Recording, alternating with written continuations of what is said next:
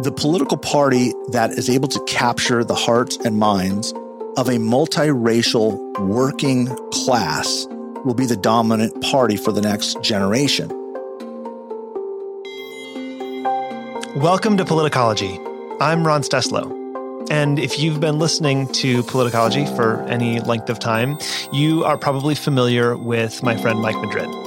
Mike was one of my co founders on the Lincoln Project, and we have since become very good friends. He's a national political strategist. He's our resident expert in demographics and Latino politics at Politicology. He's a student of history and a veteran of too many political campaigns to count. And he lectures on race, class, and partisanship at the University of Southern California. And recently, I was out in California, and Mike and I made some time to visit in person, and it was long overdue and really great to see him. I wanted to share some of that with you, so we sat down at his house in Sacramento and hit record. Last week, we released the first part of this conversation. And in that, we talked about Mike's piece in the Sacramento Bee and the piece he's working on for the New York Times, which is about how people are dramatically misunderstanding the Latino voting patterns that we've been seeing and the trends he's uncovered. We also talk about the lessons Democrats can learn to win more power. In this second half, you're about to hear us go a bit broader to look at what these trend lines are telling us about 2024 and even further, the future of politics in America. We talk about what Steve Bannon has actually achieved, and we talk about technology's effect on democracy. I hope you enjoy. All right, so we've established that Hispanics in in the majority of the country are not the same, do not have the same voting behavior and identification uh, as Hispanics in California. Mm-hmm. What are the lessons then? I mean, let's put this to let's put this to work. Let's let's just say we're talking to all of our Democratic colleagues who are r- running an organizing strategy at the national level. Right. They're looking at House races. They're they're they're sweating bullets trying to fend off losing the majority in 2022, yeah. which we I think they're going to. It just the map looks like it's going to be a bloodbath to me. Right. Okay, but let's say we're we're right? We're now advising our Democratic colleagues on how to how to hold on to their majorities. Well, let me let me answer it this way, if I could. I'm gonna I'm gonna give advice to both parties. Great. Okay. And here's why. Uh, I, and again, I, I, understand the audience, and I, I you know you, you know who I am, you know my work, but sometimes I get some pushback on this. I believe the Republican Party is an existential threat to democracy in America, but I also believe that. Um, what is right for the Latino community is also increasingly going to be right to stabilizing America. And if both parties are pursuing this vote in a healthy, meaningful way, then that could be one of the stabilizing forces that puts the democracy back on its guardrails. Oh, wow. Okay. Yeah. That's very important. Yeah. So the, let, let, me advise the Republican Party here, as I have uh, to, to, to little effect over the course of most of my career. I don't think any of them are listening. Yeah, they're probably not. But let me kind of use this as an, an example because they are seeing they saw a shift towards Donald Trump in 2020, and everybody's like, "Oh my God, how could that possibly be happening?" At the Lincoln Project, we saw this. We were talking about this. We we're raising the alarm bells. A lot of our strategy was predicated on making this an issue and kind of forcing the Democrats to pay attention. That's where we were using some of that. We did a Hispanic summit. We were doing some stuff, some work in the Florida, uh, you know, community, not necessarily to win, but to, to, to bring in the cavalry and say, you guys need to get in here and get into the fight. Um, the, people look at Donald Trump's 2020 performance and question whether or not that was an aberration. Was it a Trump specific phenomenon that brought Hispanic voters out to the polls? Was there something about their machismo right. or their socially conservative Catholics right. that are really pro pro life, or was it WhatsApp communications and they've got the Republicans have some sort of a silver bullet and a secret communications network and talking to people like what is happening? if you look at the trend line, the aberration wasn't 2020; it was 2016. It was a it was an artificially low number um, especially when you remove the California exception. Okay. 2016 was the aberration. 2020 was a return to the normal trajectory of the Hispanic vote. And when you look at it that way, you go, ah, it makes sense. And here's why. We don't talk enough about this. Yeah. In 2016, a lot of what was driving the overall uh, Trump campaign was coming down the escalator and saying Mexicans are rapists and they're drug dealers, or it was chanting build a wall, or you know the the ant or bad hombres. All of this stuff was common parlance in the 2016 election. And it was very shocking for that time shocking because, it had never been said out loud No, before. It had always been thought, Yeah. but never in Republican convention, but never been said out loud. And then in 2018, and, and by the way, Trump wins a low. He hits the low range of Hispanic voters in the 2016 election. 2018, they run against caravans. The caravans are coming. And what happens? They lose. They get slaughtered in the midterms. Somebody figured out this is not a winning strategy to be re- reelected on. And you'll notice in 2020, there were no build a wall chants. There were no Mexicans or drug dealers and rapists. There was no bad hombres. There were no immigrant caravans on Fox. It all stopped. All of the anti Hispanic rhetoric stopped. You know what started up? Law and order because of the George Floyd stuff. That's the dog whistle for anti black sentiment. And you started to see that in Wisconsin. You started to see that in different parts of the country again because they still needed to rile up their white, non college educated rural base and have it show up in huge numbers, which they did. But they also needed to get an increased share of the Hispanic vote. And they were saying it. They were telling us, we're, we're going to go get the Hispanic vote. And a close observer like me who watches these things was saying the build the wall chants are gone. The bad hombre stuff is gone. He's not talking about Mexican ra- drug dealers and rapists anymore. And there's no fear of immigrant can- uh, caravans coming from Central and South America anymore on Fox News. There's been a coordinated There's shift a here. coordinated shift here to stop attacking the Hispanic community. And it paid off. The, the vote came back, Mm, came back to its normal trend line. mm. Now, that's so my advice is very Yeah. clear Yeah. uh, to the Republican Party. If you want to keep seeing that trend line increase, at a minimum, just stop being a racist. Not that tough. Not that tough. I mean, for some, right for some you will see a marginal increase because of the policies you support and the industries that you represent you will see a gradual increase the way every other immigrant group in the history of this country has Yeah. proceeded over time Yeah. And even if a even if a squashing of racism and racist rhetoric is advantageous to Republicans electorally, it's still good for the country. it's still good for the country. Yeah, precisely. And that's my argument. Yeah. and so if if you just quit being racist now the second is to double down on these policies and these industries which are anathema to kind of progressives and i understand that too. But the people that are working in the oil patches the people that are working in the construction trades that are building things um, these are folks that um, are going to be compelled by a republican message on those industries Well, the- because that's where they're making a, a middle class living And that's also going to be crucial to easing the tension on the supply chains right now. Precisely, precisely. So there, there's there's an opening there, and again, ideally you would do both. Quit with the uh, you know anti other uh, messaging, with the anti Hispanic messaging. Double down on your middle class message, and that will work. Um, but at least one of those two.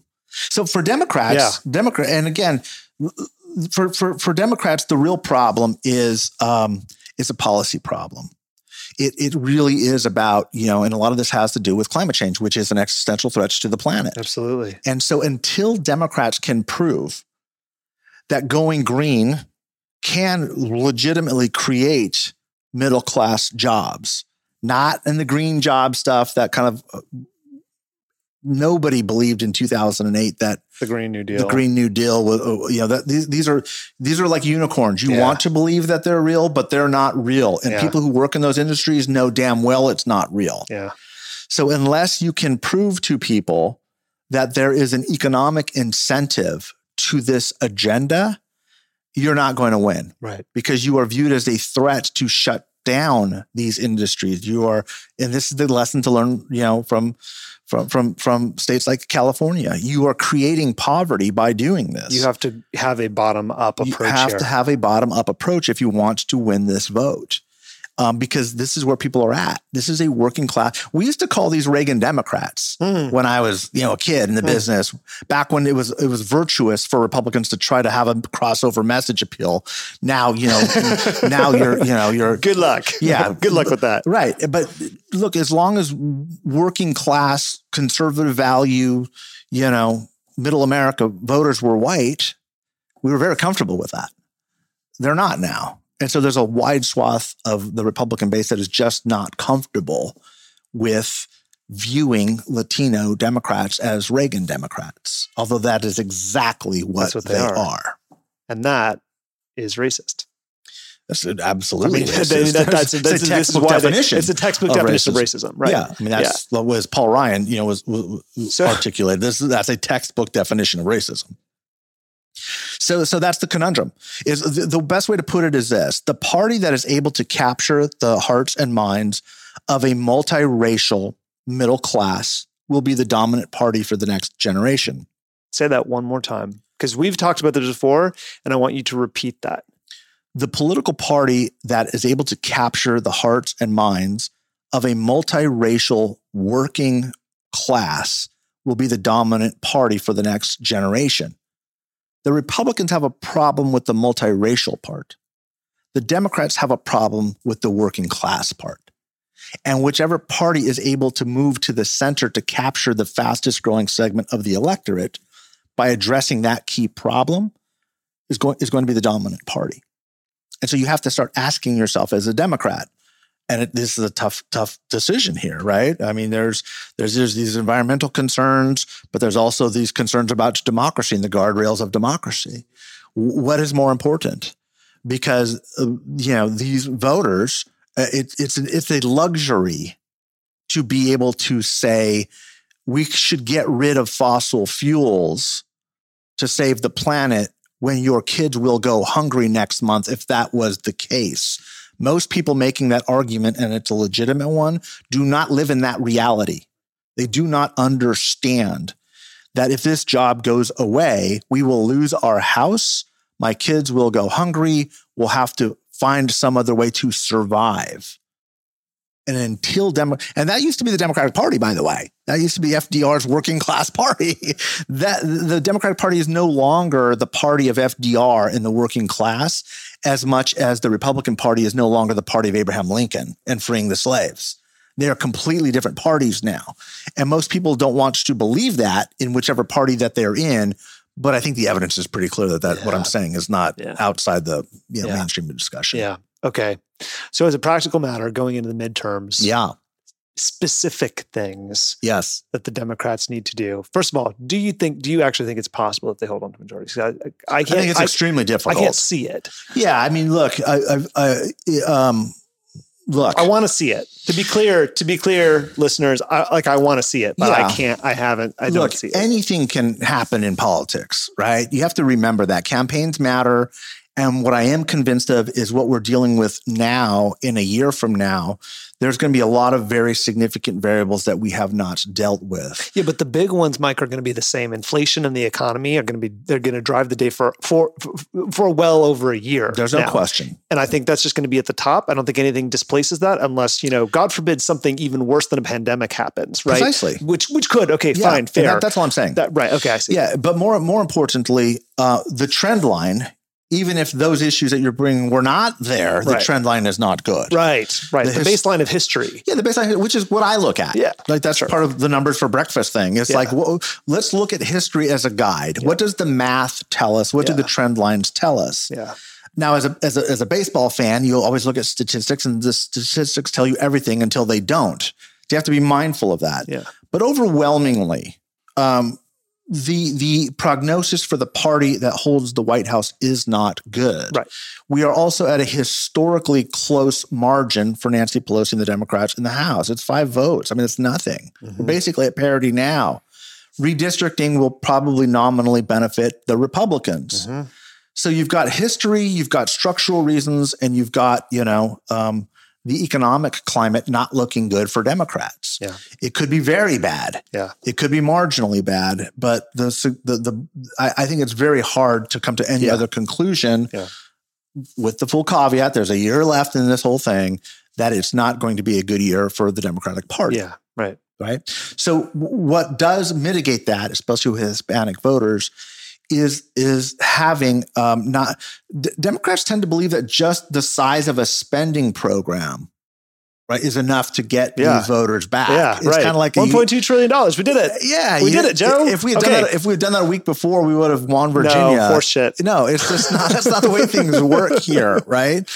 You're undoing a brand and an image in a lot of these working class industries that have been developed over many, many, many, many years, and and the Democrats have done a very poor job with working class folks.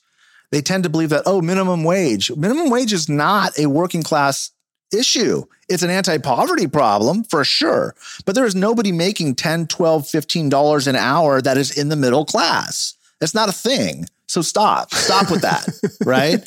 And then, you know, there's the, you know, childcare and all that. Yeah, that's true. But the, 90% of people in the working class would rather be able to just work in an industry that can pay them 75, 80, 90, 100,000 dollars a year than worry about whether or not the government is giving them family leave. Right? It doesn't mean that they won't, don't want it, but that's not a compelling issue. If you ask working class people their top 10 issues, that doesn't pop into the top 10. The mm. first is going to be jobs, and then it's going to be the economy, and the third is what is education for my kids. After that, it's a it's a dramatic drop off on on every other weird thing that may come up. You got to win on the big stuff. You got to win on the big stuff. It means you have to have your policy and your values have to meet the voters where they're at, You have to be- yeah. and that's not happening with Yeah. the working working class whites for Yeah. sure have fled the Democratic Party.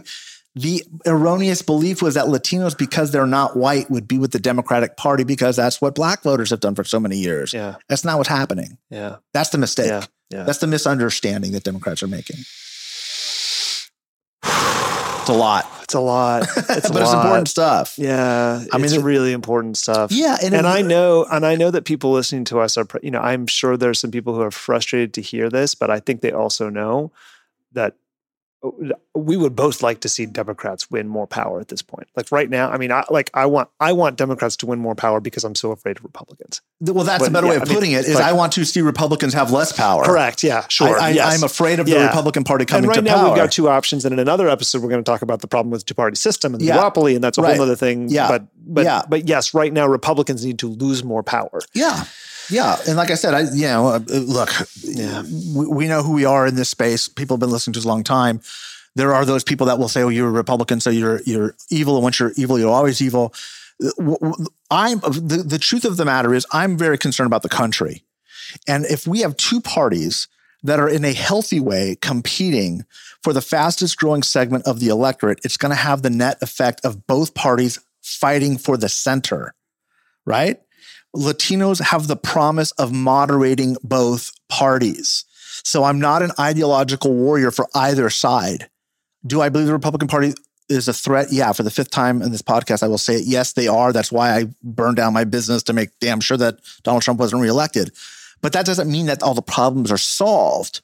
If both parties are coming to the center to meet Latino voters, the new American majority that is emerging, The new American fulcrum. that's how we can save democracy. Yeah. You may not like all of the policies there, but that's the definition of a democracy. You're not Yeah. supposed to like everything that you like get. everything that you get. Okay. Actually, why don't we zoom out a little bit Yeah. to help to help frame why why why this intra intra country struggle and the way we're talking about demographics and and and domestic politics is actually so crucial to saving the world. And I hate to, I, I hate to say it that way, but but but Give me, But- give me the answer in 20 seconds. no, no, no. But I, but I mean, if you, you zoom out, uh, there's a reason. There is there there is plenty of reason to be very concerned about the future of the planet because of America's situation right now. Yeah, the Right? stability of our democracy. The stability of our democracy, the stability of our economy, Yes, the value of our money, yes. the the the crumbling of institutions, which we have which we have talked about a bit, but I don't think we've actually done it justice yet.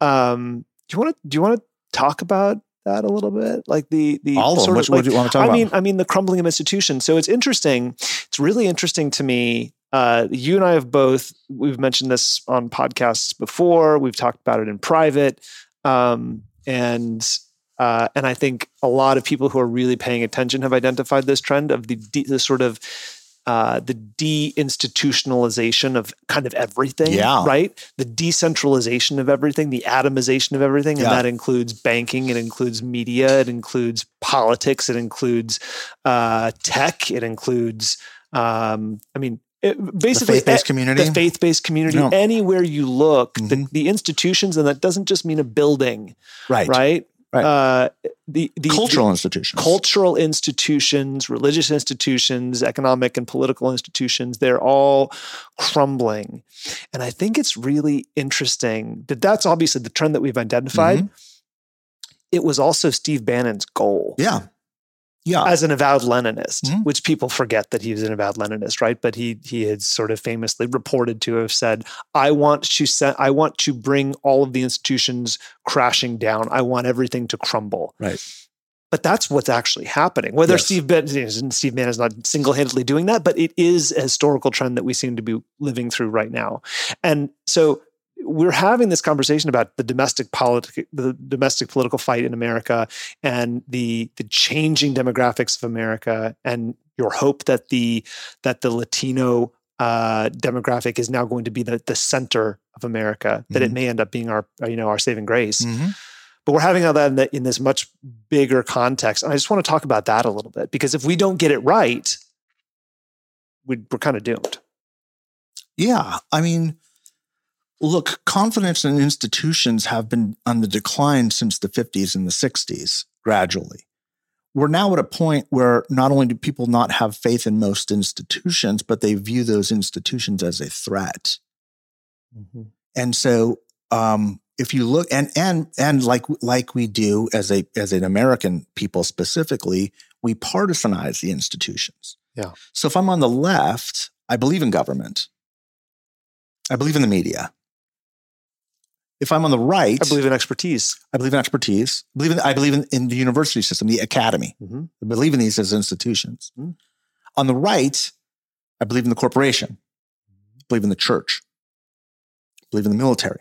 Mhm. I believe in certain institutions, but the others are a threat to my way of life. Mhm. They're literally a danger. And so, what we are hearing from both sides of the aisle is an attack on institutions. And the way it's used in political parlance is the word big. It's Elizabeth Mm. Warren and Bernie Sanders saying, I'm against big Wall Street. I'm against big corporations. I'm against big plastic. I'm against big oil. If you throw the adjective big in front of anything to the left, it immediately becomes an evil. Mm. Now, on the right, you're beginning to see the emanations of this as well. You're hearing Ted Cruz and Josh Hawley starting to say, big tech is bad, Mhm. big Hollywood. Mhm. These are private entities that you never would have heard in the Republican Party years ago. You would just hear big government. Yeah, just big government. And big government's not even the lead anymore. no. They're against big tech, first and foremost, and, and big Hollywood because it's a cultural fight in the Republican Party, really all it is. And then big government's kind of there. And, and as we've talked about before, one of the reasons for that is because government as an institution is no longer viewed as the biggest threat to their way of life Right. It's not the threat that it was in the 80s and the 90s and in the 70s, right? It's now technology companies and Hollywood culture, mass media that is viewed as a greater threat to their freedoms and their way of life because of the imposition of values that they are rejecting. Does that make sense? Yeah. And so that in the institutional attacks are really what is driving modern populism, which is not home to the right or the left Mm-mm. In fact, we don't really discuss as Americans the size of government anymore because No. the Republicans have basically stopped. They've abandoned their that. role as as being small small government advocates. It- right. Precisely, Yeah. and you may hear it a little bit, but it's it's the the argument falls flat because during the Trump era they were they were big government status. They Yeah, were sure. spending faster than any other president in the history of the country. Yeah. So, you know, the, the but but what happens is when institutions collapse, we create in- institutions, and like you said, it's important. These aren't just buildings; these are cultural and social institutions. They're norms. They're they're they are they are collections of norms. They're anchors Yeah. that give us stability in society. I'm not saying that they're all just. I'm not saying that they're all moral, but what they are is they are agreed upon norms and anchors that allow us as human beings to not kill each other on a day-to-day basis mm-hmm. to function to operate and to agree on a certain set of rules. Democracy is an institution. Democracy is an institution. So as these institutions and our belief in institutions collapse what is filled what fills the void is misinformation and chaos.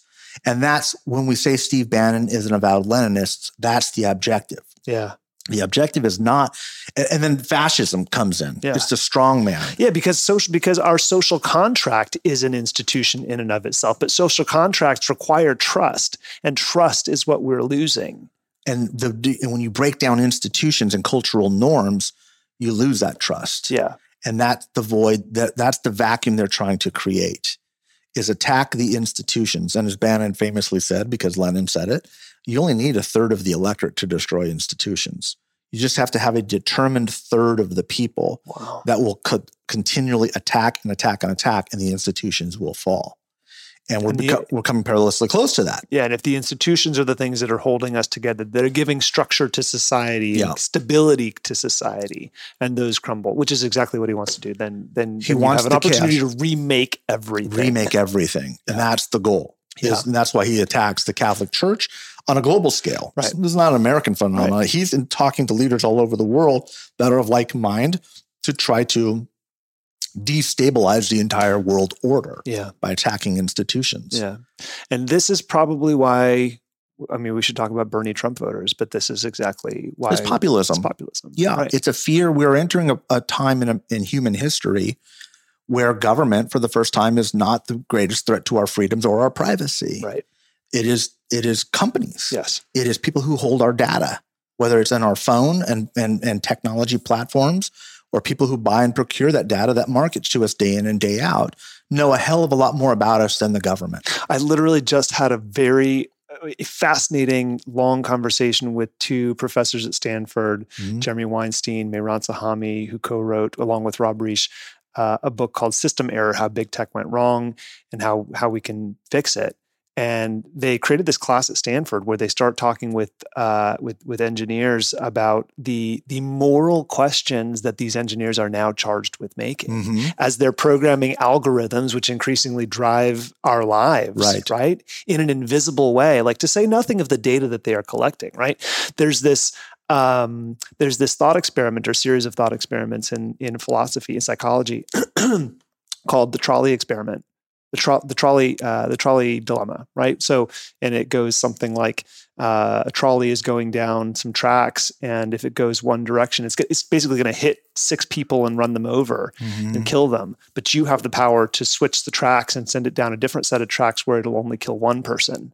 And do you pull the track? Do you pull the lever?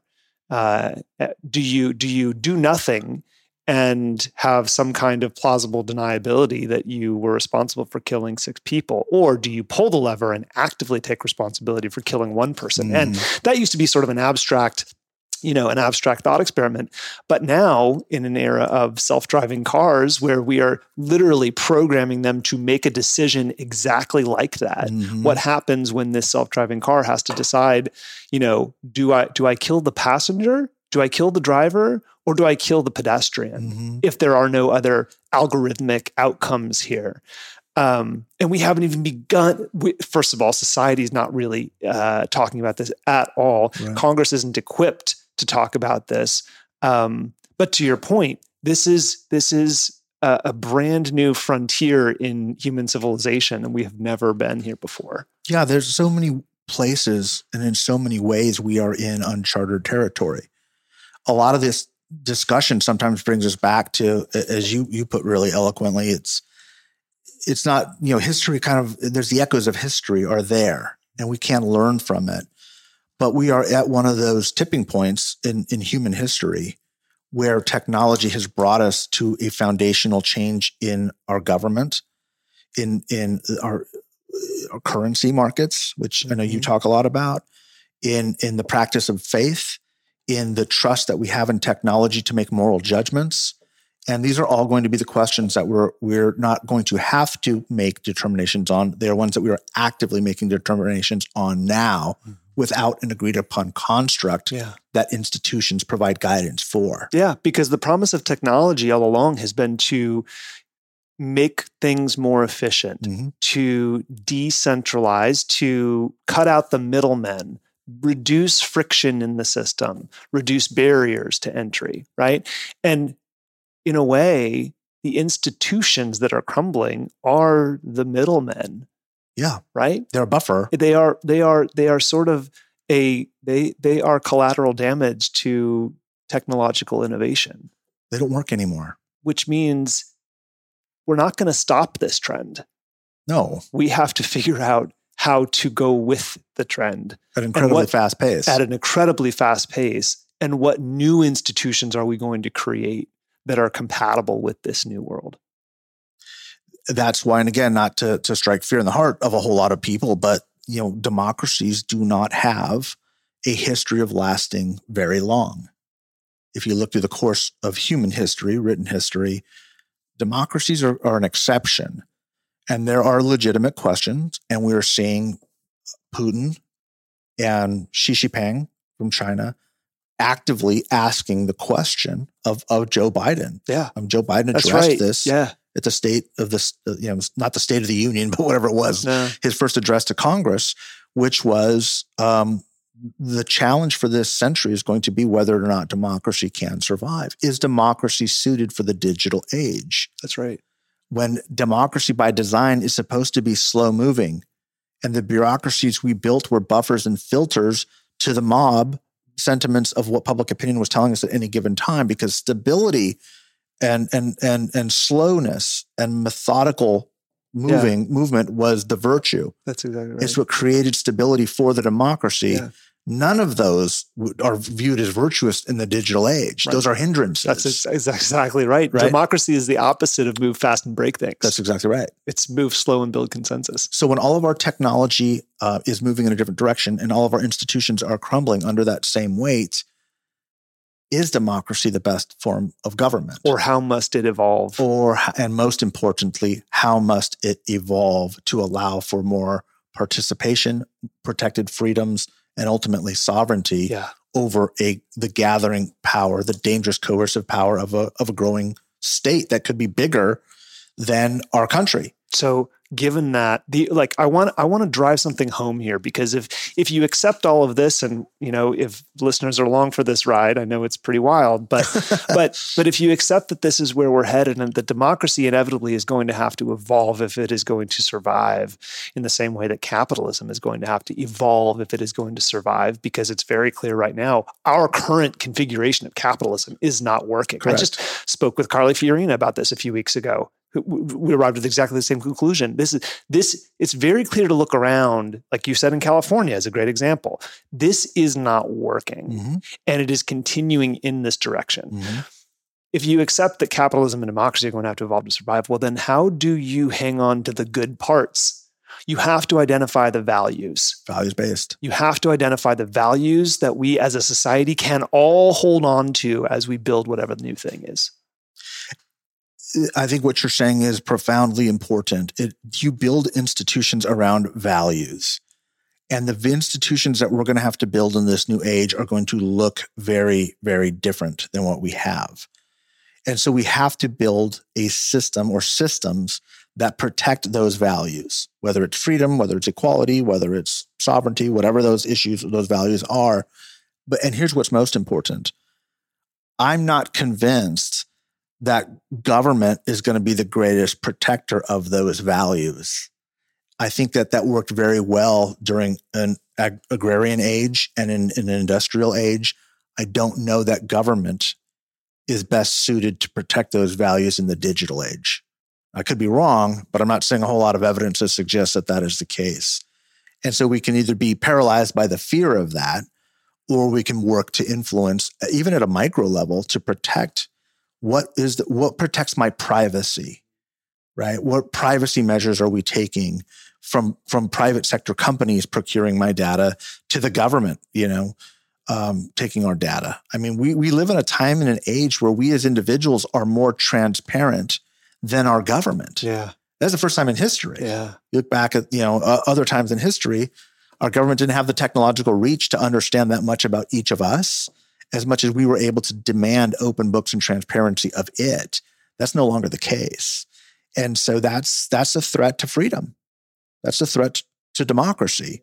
It's certainly a threat to, to, to sovereignty and individualism. So these are all questions that like I said, they're not future questions. They're they're, they're now they're questions. Now, they're now questions. Yeah, yeah, and, and, yeah. Go ahead. And it's a lot easier to wreck these institutions, which is what Bannon is doing. Yeah. With the easy solution of saying an authoritarian will step in, only I can solve this problem. That's yeah. the goal. Yeah. Um, it's going to be a a, um, a a challenge, a continual struggle to protect institutions that that um, match our our American experiment, that match our history, that match our quote unquote American values. But what I will also say is this: the fight is increasingly going to have to look transnational. Yeah. Say more about this because we've had this conversation. I'm just I'm glad that we're having this conversation on the podcast now because we've you and I have yeah. been talking about this for so long, and I I really this is this is some information I really want to get out there. So yeah. Yeah, so because of the that. nature of technology and what is happening, and you can see it with the influence of other governments in our own democracy, yeah. The belief in the idea that the fight for democracy is between Republicans and Democrats is a bilateral war, I think is very myopic. It's very short sighted. It's small. It's small. Yeah. It may be true, yeah. but it's one piece on a bigger chessboard. Um, democracies uh, are under attack all over the globe by the same forces. I mean, if, if Russian influence and Chinese influence uh, helped undermine our elections, what makes us think that that's not happening? Right, right, in other, right. Of course it is. Right. I mean, uh, and and Applebaum tweets about this, talks about this quite yeah. a lot, like about this. This is happening everywhere. This is happening everywhere Every, in in other countries everywhere. Yeah, and so the idea of thinking of us uh, as as as the primary mover of a certain set of values is very much a last century idea. Yeah. It was why we were engaged in the Cold War. It was why we were engaged in the Second and the First World War. It's why we took conflict and managed it the way we did, is we were trying to protect certain values by the end of the barrel of a gun. And they were state actors and alliances um, aligned in those fights. The next stage of this is going to look more like pro democratic forces in certain countries working with pro democratic forces in our country and authoritarian regimes is already happening mm-hmm. working in this country with authoritarian regimes in other countries. Right. And so the battle for democracy and authoritarianism um, and that that i believe is the battle for the century. Yeah right? It's and it's go- already happening. It's already happening. We're yeah, already we're already deep into this deep fight. into this fight is is not reliant on whether or not the Democrats win the midterms, although that's important mm-hmm. as a as a battlefield tactic. But it's we need to understand why it's important and not get hung up on the prognostications of what you know why this group voted this way. We have to understand the broader context that this fight is happening in, yeah. and just the just how significant it is what happens in US domestic politics. Yeah. Yeah. It's a battle between values. Right. And those values are, I would argue, and the founders would argue, these were inalienable rights. Yeah. Life, liberty, and the pursuit of happiness. Those yeah. are not rights that are specific to Americans. They are endowed by our creator. Yeah. Simply by this by by the sake of being a human being. Yeah. And unless we're working in co coalition with people all over the planet to meet those ends who it, believe in those values who believe in those values it will not survive uh, we, the, the luxury of that type of thinking is left with the last century it is now a global conflict the idea uh, wrote a piece on this about the uh, Reagan's you know shining city on the hill. Mm-hmm. America is no longer the shining city on the hill for a whole lot of reasons. Yeah. We've demonstrated we no longer hold that mantle. Our democracy is not strong enough to be the beacon of hope for everybody but the ideals need to be the shining city on the hill. Yeah. It's what America brought forth to say this is f- for everybody. It's the province of humankind, not the province of Americans. Yeah. And that's where I think I fundamentally disagree with so many in the Republican Party today mm-hmm. is the only way that freedom and sovereignty in the American experiment survives is if it becomes a human experiment. Not by which, not by withdrawing into isolationism. But isolationism is a very big danger, yeah. as is nationalism, yeah. as is populism. Yep. The ha- the idea to protect those inalienable rights Jefferson eloquently Yeah. pointed out, the founders, the next step in survival is not by contracting internally Right. and looking inward as a nation, it's by expanding and promoting those values transnationally. Yeah. But in the past, we have sought to export American values Yeah. at the point of a gun. Barrel of a gun. And it's not going to happen that way. No, no, and I'm not making that argument. no, no, no, no, Yeah. no. Of course not. Yeah. No, no, no. And I, I'm trying to recall because we did. We don't. We've also been talking about this too. Mhm. It's not going to happen in the barrel of a gun. In a way, that was that was. um uh, while many would argue we meant well by that, we we we you know, or many would argue we didn't. We just wanted oil, whatever. Uh, but American values are going to spread because people want those things. Yeah, and, and don't look at it as having to win a majority anymore in each country, right? The cultural imperialism and the imposition of values. You- Right. You, can't go into the Philippines after the Spanish American War and quote unquote give them democracy. Yeah. You can't expect democracy to take root in Afghanistan. Right. But there are enough players in those areas to be allies in that cause transnationally. Because right? countries are also institutions. Yeah, the nation state Yeah, is the nation state is an institution, Yeah. and that is what's collapsing. Yeah, Yeah. yeah, and w- our problems. uh, You know, John Kerry today is wrapping up in Glasgow, right? To start, I don't know how successful they are or they're not. I'm, I'm- you know, I'm not going to judge that. But what I am going to say is, our problems are now becoming global. Yeah. the economy is more intertwined than it ever has. There's this discussions about global currencies, Yeah. right? Uh, so the, the we, no one nation can solve global warming. Yeah. It has to be a transnational event. Yeah. And and again, this gets back to why I believe the corporation is so important, is because they are already transnational actors. In many ways, they are the most important transactional actors at this moment in time. Yeah. And so their need for stability in government is going to become important. And what are the values that corporations are espousing and promoting as both their consumers demanding, their workers are demanding, and, And their shareholders are demanding And their because they, their shareholders need confidence that the corporation can operate consistently and return profits. yeah, And, without without without um, without a firm belief in the political framework that it's operating within, that can't happen. No, and there's look, there's a danger there too. I mean, we we we I think it's easy to believe that corporations do best in a democracy. Mm-hmm. I'm not sure that's the case in China. There's a lot of money being made by Well, like- it is until it's not. It is until it's not, right? right? And until Xi pulls them all into a room and says, "Okay, now you're going to give us all your money," And which he just did. he just did. Yeah. And there's and there's there's a judgment call there. yeah, And that's what I'm saying is Yeah. those are the decisions that are increasingly going to have to be made. yeah, And are corporations willing to be allies in the fight yeah. for human rights and and and and not just the American experiment here in democracy at home, yeah. but increasingly abroad as we become a more global global um theater. I think some are and some aren't. We've Yeah. already seen that. We're up, We've already Absolutely. seen that here in here in America. Absolutely. I we started with Latino voters we in did. California. yeah, we did. But the, no, it's it's look, it's important. Um, There's a lot here. Yeah, it's important to understand the political implications of a changing America demographically and politically. But it's important to understand that in you know, for me anyway.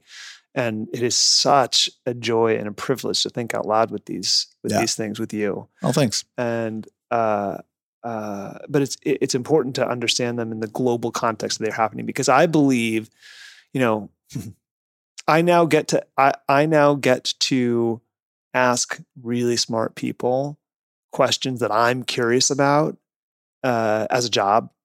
And which means I just get to think about this all the time. Yeah. And the more I think about it, the more it becomes very clear to me that we are we- we're in the middle of a of a period of history that is just going to get very very rocky in our lifetimes. Yeah. I mean, the and- disruption that we're going to see as the digital age, and we're already in the digital age, Yeah, um, is going to be far greater than the disruption we saw moving into the industrial res- re- re- um, revolution. yeah, Which you know we, we don't experience it the same way because the technology was not there to remember it.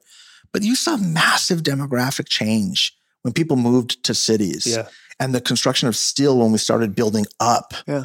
And what density and what that created for food and supply chain issues and different technologies and different diseases and different you know interactions and the economic changes that that resulted these were extremely tumultuous times. We have we have the echoes of this have been Yeah. there before. Yeah. This will be bigger. Oh yeah. This will be on a grander scale. Yeah. We have the capacity, I think, to deal with it um, because we've got more resources.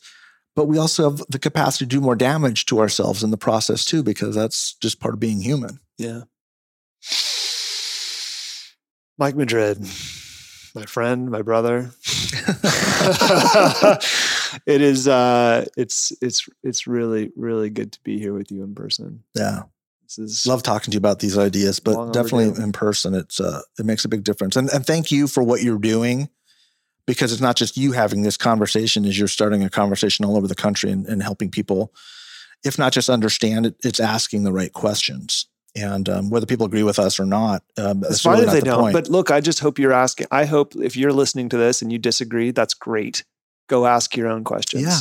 yeah, Really. that's really what this is all about is is the more we're asking questions the more we're going to find solutions and sometimes i think it's really easy to believe that our own individual actions are not making a difference but they absolutely are that's they the way the absolutely whole are. thing works They absolutely are. Yeah. And I, and I also think there's something there's something actually if you're doing it right very vulnerable about asking a question because you have to admit you don't know the answer. Yeah. And right now that's a really hard thing to do. Mhm. It's a really hard thing to lean into uncertainty at this Mhm. moment because the world feels like it's upside down. It's very scary for a lot of people. But the only way we're going to move forward together is by asking questions and being sincere about that inquiry. And, and to, to drive that home is those that are not are being baited by easy simple ideologies and misinformation Yeah. Yeah. that's that's how qanon starts well, it's comforting. it's it's comforting because Confident it's, answers are comforting. it's certainty yeah. in an uncertain time yeah. And, you know, there's a certain bravery in asking uncomfortable questions when nobody knows the answers, but that's the way out. Yeah. It's finding the easy solution. Yeah. It's, it's drinking um, from the fountain of misinformation, which is the easy answer to an un, into a, in a very chaotic time. Yeah. And that's why you start to see the rise of very extreme ideologies. Is is- again, we've seen this in, in our own country's past, let Yeah. alone human history is when things are are chaotic and unruly extremes take take shape and take form and the only way to prevent that is to keep asking questions and pushing forward Ruth Ben-Ghiat, who was just on the podcast, an expert in strongmen, professor at NYU, said exactly the same thing. That's when strongmen proliferate. That's when they, that's when they do what they do, Yeah. right? Because we're looking for strong leadership. We're looking for that kind of Donald Trump style. You know, Right. I alone can fix it, Mhm. right? And it's very appealing to a certain segment of an electorate of a population. Uh, all these conversations for me just after a, after so many of them they just intersect and i Yeah. and, and and it's and and they all sort of synthesize with one another and it, it's creating this sort of picture that's sort of all sort of coming into focus a little bit better with each new with each new It's called truth, I think. it's called truth. Good for you man. I love watching you on this journey. You're doing great stuff. Thanks man. Yeah. okay more soon. Yeah always bye political yeah bye next time Thank you to everyone at home and on the go for listening. Podcasts tend to grow based on word of mouth. So if you want to help more people discover politicology, you can share this episode or one of your favorites with your friend group, your family, or your colleagues. If you have questions about anything we've talked about, you can reach us, as always, at podcast at politicology.com. And even when we can't respond, we do read everything you send us, whether it's an episode idea, a guest recommendation, or a simple note about how the show has impacted you. And we'd love to hear from you. I'm Ron Steslow. I'll see you in the next episode.